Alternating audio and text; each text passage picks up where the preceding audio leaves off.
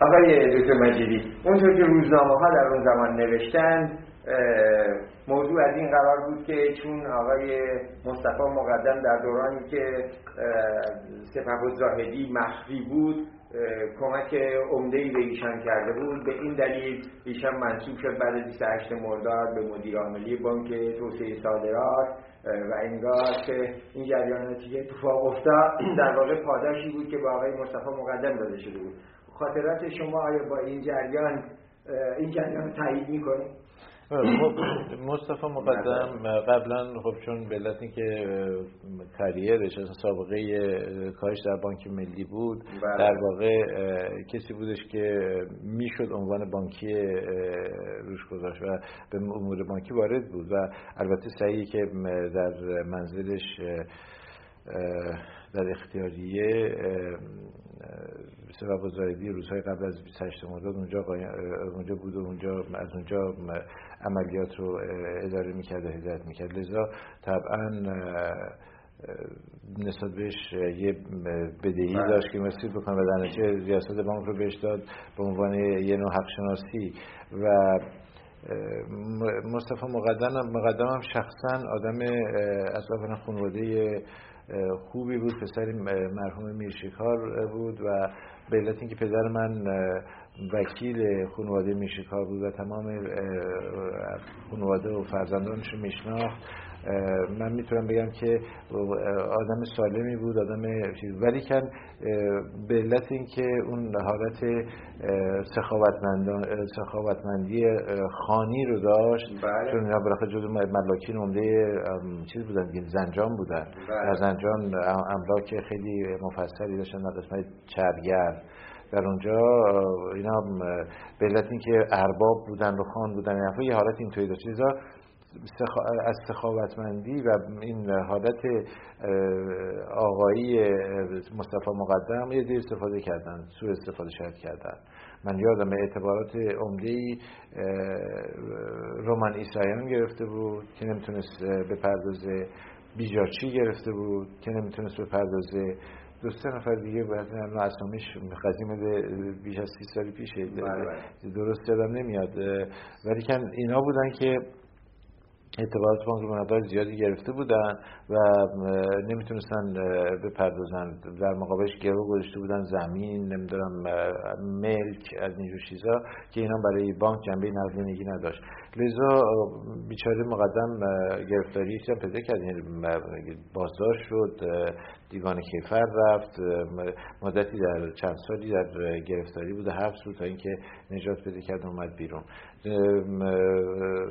مسئله هم سیاسی بود که نقشی که مصطفی مقدم در جریان 28 مرداد و همکاری با سرخ زاهدی داشت. هم اینکه به حساب به نظر من ضعف مدیریت و نداشتن دقت در توزیع منابع مالی بانک. بله. این این بود واقعیت. شما داشتید صحبت می‌فرمودید راجع به سازمان برنامه. بعد بعد از از وزنی که اینجا این بانک دست بانک ملی افتاد و شروع کردن تغییر شکل دادن و یه مقدار جمع جور کردن که من دیدم که در بانک دیگه اون ایده ای که وجود داشت که این بانک بشه یه بانکی که صادرات ایران رو تشویق بکنه و ارتباط پیدا کنه با تولید کنندگان صنعتی و کشاورزی و تجار و غیره دیگه همین شانسی وجود نداره. هی دارم کوچیکش می‌کنم به علت اینکه منابع مالی نداره. دنبال این بودم که یه کار بهتری رو انجام بدم که در این موقع بودش که ابتهاج در سازمان برنامه شروع کرده بود به در واقع نوسازی سازمان برنامه و دنبال کسانی میگشت که بتونن در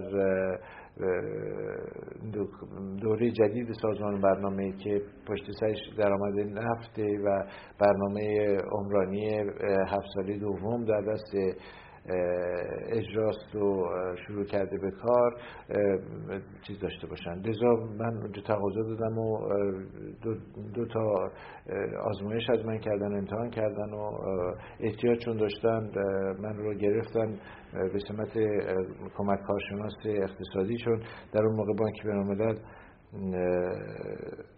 یه کمکی کرده بود از نظر اینکه ایرون بتونه قبل از اینکه درآمد نفت دستش برسه برنامه رو شروع کنه به اجرا. منتها شرط گذاشته بود که سازمان برنامه تشکیلاتش رو مجهز بکنه و افرادی بیاره که بتونن این برنامه رو درست اجرا بکنن و درست تحریزی بکنن در اجراش نظارت داشته باشن. لذا احتیاج احتیاجش به آدمایی که بتونن این کار نو رو شروع بکنن. و طبعا من رفتم اونجا و امتحان دادم و آزمایشایی کردم و این حرفا و قبول شدم و من با گروهی که مؤسسه فورد Ford Foundation دو تا کارشناس در اختیار سازمان برنامه گذاشته بود. یه بلژیکی برای امور مالی و اقتصادی یک آمریکایی برای کارهای طرحهای عمرانی. و این دو نفر یکی فرانسه صحبت می‌کرد و به صورت فرانسه زبان بود و یکی انگلیسی زبان. یا سازمان برنامه احتیاج به نفری داشت که هم فرانسه بدون هم انگلیسی و به مسائل اقتصادی هم کمبیش وارد باشه. که من رفتم امتحان دادم من رو قبول کردن و دیگه ما افتادیم تو کار عمرانی از شروع سال 1335 که می‌شد جون 1956 بله. و دیگه افتادیم تو کار سازمان برنامه تا به آخرش دیگه بله. شما تا تمام این مدت رو فقط در سازمان برنامه بودید؟ به جز شش سالی که یا بله، شش سالی که وزیر تولیدات کشاورزی شدم و وزیر کار کار من از سال, سال 1335 1956 رفتم به سازمان برنامه بله. تا سال 1346 یعنی 1967 بله. آخرای 1967 بود که رفتم به وزارت تولیدات کشاورزی و مواد مصرفی. بله. تا در چه سمتی وزیر شدم. وزیر شدم تا سال 1347 یعنی آخر سال آذر 1347 بله. که از اونجا رفتم وزارت کار.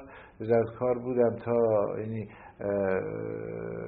چهار سال و نیم وزارت کار بودم. یعنی تا دی ماه 1351 که میشه ژانویه 1973 اون رفتم به سازمان برنامه تا اوت 77 یعنی مرداد 16 15 مرداد 1356 بله. بعدش هم رفتم بنیاد شهبانو فرح به اسم دبیر بنیاد شهبانو فرح تا مراجعت آقای خمینی. حالا می‌خوام از حضورتون تقاضا بکنم در این سمت هایی که شما داشتید. چه خاطرات مهمی الان به نظر شما میاد که حائز اهمیت تاریخی باشه برای ضبط در تاریخ؟ اهم اونها رو لاقل برای ما اشاره بفرمایید. والا خیلی من از سال 1332 یعنی از ابتدای 1954 تا فوریه 1979 که میشه بهمن 1357 یعنی میشه 25 سال. بله. اونها رو مهماشون رو فهرستوار بفرمایید که بعد در مرحله دوم ما راجع به جزئیاتش سوال خواهیم کرد. خب در این 25 سال خیلی وقایع اتفاق افتاد. خیلی جریانات وجود داشت که خیلی بالا پایینایی داشتیم که بایستی منظم شروع کنم بیام جلو که که چیزی از قلم نیفته چیزی از نظر اردر chronologic زیاد اشتباه نشه. اون چندان اهمیتی نداره. برای اینکه ما اینا رو تمام index می‌کنیم index و بله اون اشکال برطرف میشه. ببینید در این مدت وقایع مهمی که در این دوران جلب توجه من می‌کنه یک همون مسئله جریان 28 مرداده. بله. جریان 28 مرداد واقعا یه تغییر و تحولی بودش که هنوزه که برای من حل نشده که چرا یه همچین جریانی مثل اتفاق می افتاد و اینطور پایه های یک سیستم سیاسی اجتماعی مملکت لغو بشه و زیرش خالی بشه. چون تا اون موقع واقعا کسی ایرادی نمی‌تونست بگیره از نظر شکل حکومت و محترم شمردن قانون اساسی و مسائلی که به عنوان پایه و اساس یک سیستم حکومتی میبایست محترم شمرده بشه. ولی بعد از 28 مرداد خب یه گروهی در اجتماع ولی اینکه یواشکی این حرف می‌زدن تردید می‌کردن در ارز کنم که مشروعیت مشروعیت حکومت حالا رژیم رو بله. حکومت من صحبت بله. یعنی می‌گفتن که مصدق نخست قانونا نخست وزیره و سپه زاهدی این حکومت رو قصد کرده و به زور گرفته و طبق قانون اساسی نیست. این قانون این این حکومت این دولت دولت مشروعی نیست. و این وجود داشت تا بله. این اواخر دی هنوز همطور که الان آقای شاپور بختیار میگه که من نخست وزیر قانون ایران من هستم اینا چیز هستن. بالاخره یه هر کسی به سعی می‌کنه که به یک نقطه بچسبه و یه مسئله یه جنبی رو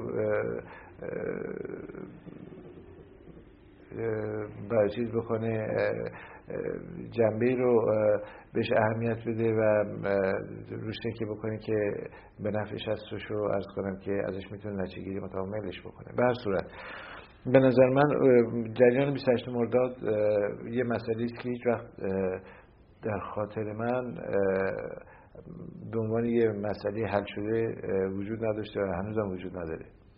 از اون که بگذاریم بریم جلوتر.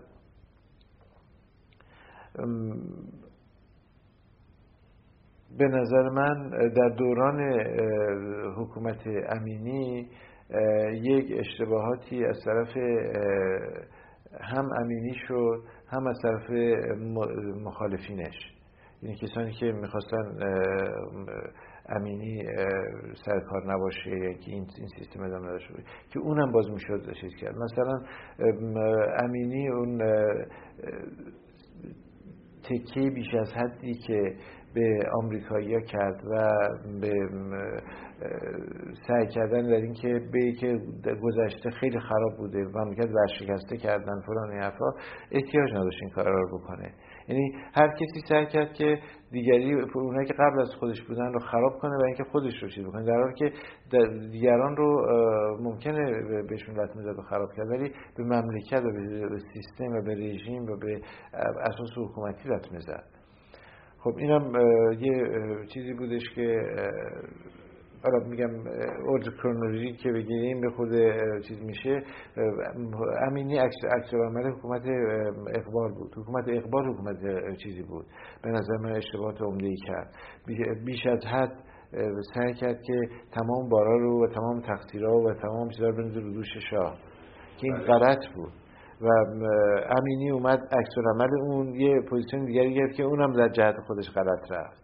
بله. تمام اینا موجب شد که رجالی که می‌تونستن تو مملکت یه نقشی داشته باشن و یک به حساب سهمی رو به دوش بگیرن هم به عنوان مسئولیت هم به, به صورت افتخارات و موفقیت ها خودشون رو بیهیسیت کردن. و در نتیجه راه برای شاه. این شدش که بره به طرف جوونا. بره یه دفعه شیفت بکنه. از اون رجالی گذشته به یه ده جوان. بله. اینم به عنوان راه حل راه شاید خوبی بود. ولی کن علتش این ضررش به مزد می‌خوام. ای به ضررش این بودش که بله. ادهی که واقعا ساخته شده بودن تربیت شده بودن آماده شده بودن برای این خدمت کنن مملکت که میبایست پیش می‌رفتن و جلو میومدن میبایست که نقش موثری در کار حکومت و مملکت داشته باشن. ولی نه یه دفعه یه جهش های فوق العاده بکنن. اینا اومدن یه دفعه شدن وزیر و وکیل و غیره که یه ریاکسیونی به وجود آورد در گروه دیگر که از این صحنه کنار رفتن یا اینکه اصلا توی صحنه نبودن یا نمی‌خواستن تو صحنه بیان. ولی کن اعتماد زیادی به این گروه نداشتن و یه مقداری بین کسانی که در خارج تحصیل کرده بودند یا به اصطلاح امروزی آخوندا قرض زده شده بودن قرض زده بودن این دفعه حکومت افتاد دست یه که از دیدی اکثریت قرض زده بودن و ایجاد یک شکافی کرد و این شکاف هی روز به روز بیشتر شد تا به آخر که این گروهی که حکومت می‌کنن یه دی آدمایی هستن که نه مذهب می‌فهمن نه مسائل مردم رو می‌فهمن نه به فقر مردم توجهی دارن نه به مشکلات مردم توجه دارن. اینا یه آدمایی هستن که اومدن بر ما حکومت می‌کنن قاسب هستن یا نمی‌دونم. این درست همونطور که هندی ها در انگلیس ها نگاه می‌کردن در هندوستان این اکثریت مردم هم به این اقلیتی که حکومت می‌کرد به دید یه کلونیزاتور یه کسانی که اومدن استعمار به وجود آوردن نگاه کردن بله. این این عیب شد و لذا این تغییر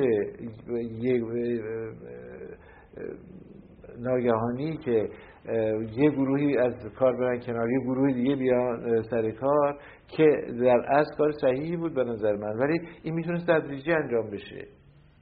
می‌تونست تدریجی انجام بشه بدون که همچین شوکی رو به وجود بیاره. بله. و خب این یه چیزی که توی برای این این دوره‌ای که من در ایران کار می‌کردم رو من اثر گذاشت و خوب یادمه روزی که مرحوم منصور در اتاقش به من گفت شما بیا در بسمت معاون نخست وزیر در نخست وزیر کار نخست وزیری کار بکن. من بهش گفتم آقا بنده خیلی جوانم برای این سمت. تو سازمان برنامه کارم می‌کنم و اگر بیام اینجا اون حمایتی که از همکارانم از دوستانم از کسانی که باید کار بکنن بتونم بگیرم نمی‌تونم بگیرم. خودم یه آدم عاطل باطل میشم. در حالی که تو سازمان برنامه نشستم کار فنیمو می‌کنم. اون هم که شما می‌خواید براتون انجام میدم لازم نیست که من عنوان سیاسی داشته باشم. یعنی می‌خوام بگم که اینقدر اون در اون موقع شعور من می‌رسی در حالی که قاعدتا به یک کسی که سازمان برنامه نشسته سمت معاون سازمان برنامه هم داره داره کار می‌کنه اگه بهش بگم بیا معاون نخست بشه باید خوشحال بشه. ولی من تایید این چیزو داشتم که این زوده و قانعش کردم که این از این صرف نظر کنه و همطورم شد تا اینکه بعدا سمت معاون نخست وزیر رو در سنا تصویب کردن برای من بدن که سنا اصرار داشتش که من سمت معاون نخست وزیر داشته باشم که بتونم بیام در مجلس و از بودجه دفاع بکنم. بله. اینم قضیه مثلا دو سال دو سال نیم بعد از اون صحبتی است که منصور با من کرد. بله. این می‌خوام بگم که در این الان این حرف من نمی‌زنم اون موقعم که در کار بودم معتقد بودم که نبایستی یه دفعه یه کسی که این درجات رو درست نکرده یه دفعه بیاد تو به قول اون موقع خیلی مصبر تو خیابون دستشو بگیرن میشه وزیر خب این کار شد و این کار از نظر تحول و پیشرفت کار یک حکومت یک دستگاه یک کار چیزی بود دیگه. نپخته بود یا اینکه کاملا سنجیده نشده بود و اکثر عمله به خودش داشت. شما در گروه تحقیقان آقای حسن علی منصور هم مشارکتی داشتید. نه خیر نه مرحوم منصور از به من چند بار چیزی که پیشنهاد کرد ولی من زیاد اعتقاد نداشتم به کار سیاسی. همونطور که قبلا گفتم هیچ وقت اونم میرم اگرچه اسمش از قانون مترقی و گروه به حساب یه روشنفکر رو چیزای مسئولین دولتی و بخش خصوصی هستش گردانندگان بخش خصوصی و چیز هستش ولی چون بهش به دید حزب سیاسی نگاه می‌کردن نرفتن. تا اینکه حزب ایران نوین به وجود اومد و ارز کنم که بعدش نقش موثرتری که باید دولت داشته باشه در این کارها یه روزی که ما جلسه داشتیم در حزب ایران نوین برای نمایندگان عضو حزب ایران نوین خطوط اصلی بودجه و سیاست مالی دولت رو باید توضیح می‌دادیم برای اینکه در مجلس از بودجه دولت حمایت بکنن اونجا یه ارز کنم که فرم تقاضای عضویتی رو آوردن و اسم من روش نوشتن رو و مرحوم هویدا به عنوان معرف چون دو تا معرف می‌خواست کسی بله. مرحوم هویدا به عنوان معرف امضا کرد و آقای عطالله خسروانی هم که موقع وزیر کار کار امور اجتماعی و دبیر کل حزب ایران نوین بودش این دوتا آوردن جلو من گوشن که شما امضا کن. توی بندر در یه موقعیتی گذاشتن جلوی عده آوردن تقاضای عضویت حزب ایران نوین رو بعد امضا بکنم. اونم نخست وزیر مملکت و دبیر کل حزب حالا جای مقاومت نبود مقدار مقاومت کردم ولی همه من گفتن صحیح نیستش و امضا کردم و بنده شدم عضو حزب ایران رو. تنها تنها عضویت حزبی است که بنده قبول کردم اونم در این شرایط که نخست وزیر مملکت و دبیر کل حزب در یه جلسه که اقلا 20 نفر حضور دارن به من پیشنهاد می‌کنن و من امضا نکنم دیگه خیلی چیز میشه. اصرار کردم شما امضا بکنم امضا کردم امضا کردیم. اینم داستان عضویت حزب بنده. از حزب ایران نوین چه خاطراتی دارید آقای حزب ایران نوین تا زمان انحلالش تا زمان انحلالش یه حزبی بودش که می‌خواست یه نقش انقلابی بازی کنه. در حالی که اعضایش همه یا کارمند دولت بودن یا مسئولین وزارتخونه ها بودن یا نماینده مجلس بودن یا سناتور بودن و, و بیشتر جنبه یک اجتماع کارمندی داشت تا یک اجتماع سیاسی به معنای اینکه ریشه داشته باشه در مردم. مسئله این است که در ایران به نظر من کار سیاسی خیلی مشکل می‌تونست انجام بشه برای اینکه شما اگر واقعا تکیه میبایست بکنید روی توده های مردم روی اجتماعات بزرگ میبایست مطابق میلین اونا صرف می‌زدی و احتیاجات اونا رو برآورده می‌کردی و احتیاجات اونا هم کاملا و انتظاراتشون و خواسته هاشون در تضاد خیلی فاحشی بود با با خطوط اصلی توسعه اقتصادی اجتماعی مملکت بله. یعنی شما اگر بخواید بری به طرف اینکه آرای عمومی رو بیشتر به طرف خود بکشی و رأی بیشتری از مردم بیاری میبایستی یه مقدار زیادی صرف نظر می‌کردی از جاه های اقتصادی و تغییرات مادی که مثل جامعه مملکت داده بشه. و اصلا مهمتر شما اگر به طرف خواستهای مردم می‌رفتی از نظر تربیت نیروی انسانی لازم برای ایران مدرن و پیشرفته به اشکالات عظیم برمیخوردی لذا اون چی که تنگناهای اقتصادی و اجتماعی مملکت بود. اگر بهش توجه می‌کردی طبعا یه مقداری میبایست ندیده می‌گرفتی اون تقاضاهای عمومی رو و اون چی خواسته های توده ها رو و در نتیجه دموکراسی یه دموکراسی نیمبندی می‌شد بله. که نتیجهش هم همین بود. که یعنی ما تشکیلات سیاسیمون برای این بودش که فساد و ظاهر ظاهر این ساختمانی قابل قبول و قابل پسندی باشه در داخلش میشه که برای مملکت مفیده انجام بدیم؟ و این در یه مملکت پیشرفته ای که مردم می‌فهمن احتیاجات بلند مدتشون چی هستش قابل درک قابل عمده ولی در یه جامعه که اکثریت دنبال چیزای دیگری هستش شما مرتب برخورد می‌کنی و ارز کنم که استکاک پیدا می‌کنی با تمایلات مردم. به عنوان مثال براتون میگم. ما با این چیزا من به خصوص در این سالی که در سازمان برنامه بودم خیلی تو مردم می‌رفتم و خیلی سعی می‌کردم در شهرهای کوچک حتی مناطق روستایی این حرفا ببینم تقاضای مردم چیه به طرف این تقاضا بیشتر بدیم و جواب اینا رو بدیم. اینا بیشتر تقاضاهاشون در حد قبرستان ساخت ایجاد قبرستان ایجاد نمی‌دونم یک درمانگاه ایجاد یک فرض کنید که فاضلاب مدرسه و این قبیل چیزا بود. در حالی که این, این احتیاجات منابع مملکت رو بیشتر به طرف چیزایی می‌کشید که بازده اقتصادی میان مدت یا کوتاه مدت نمی داشت بله. در حالی که شما از نظر اینکه داری دلار دلاری که از نفت می‌گیری باید سرمایه گذاری بشه که به عنوان سرمایه اصلی مملکت و بعدا ازش بهره بگیری برای بهتر شدن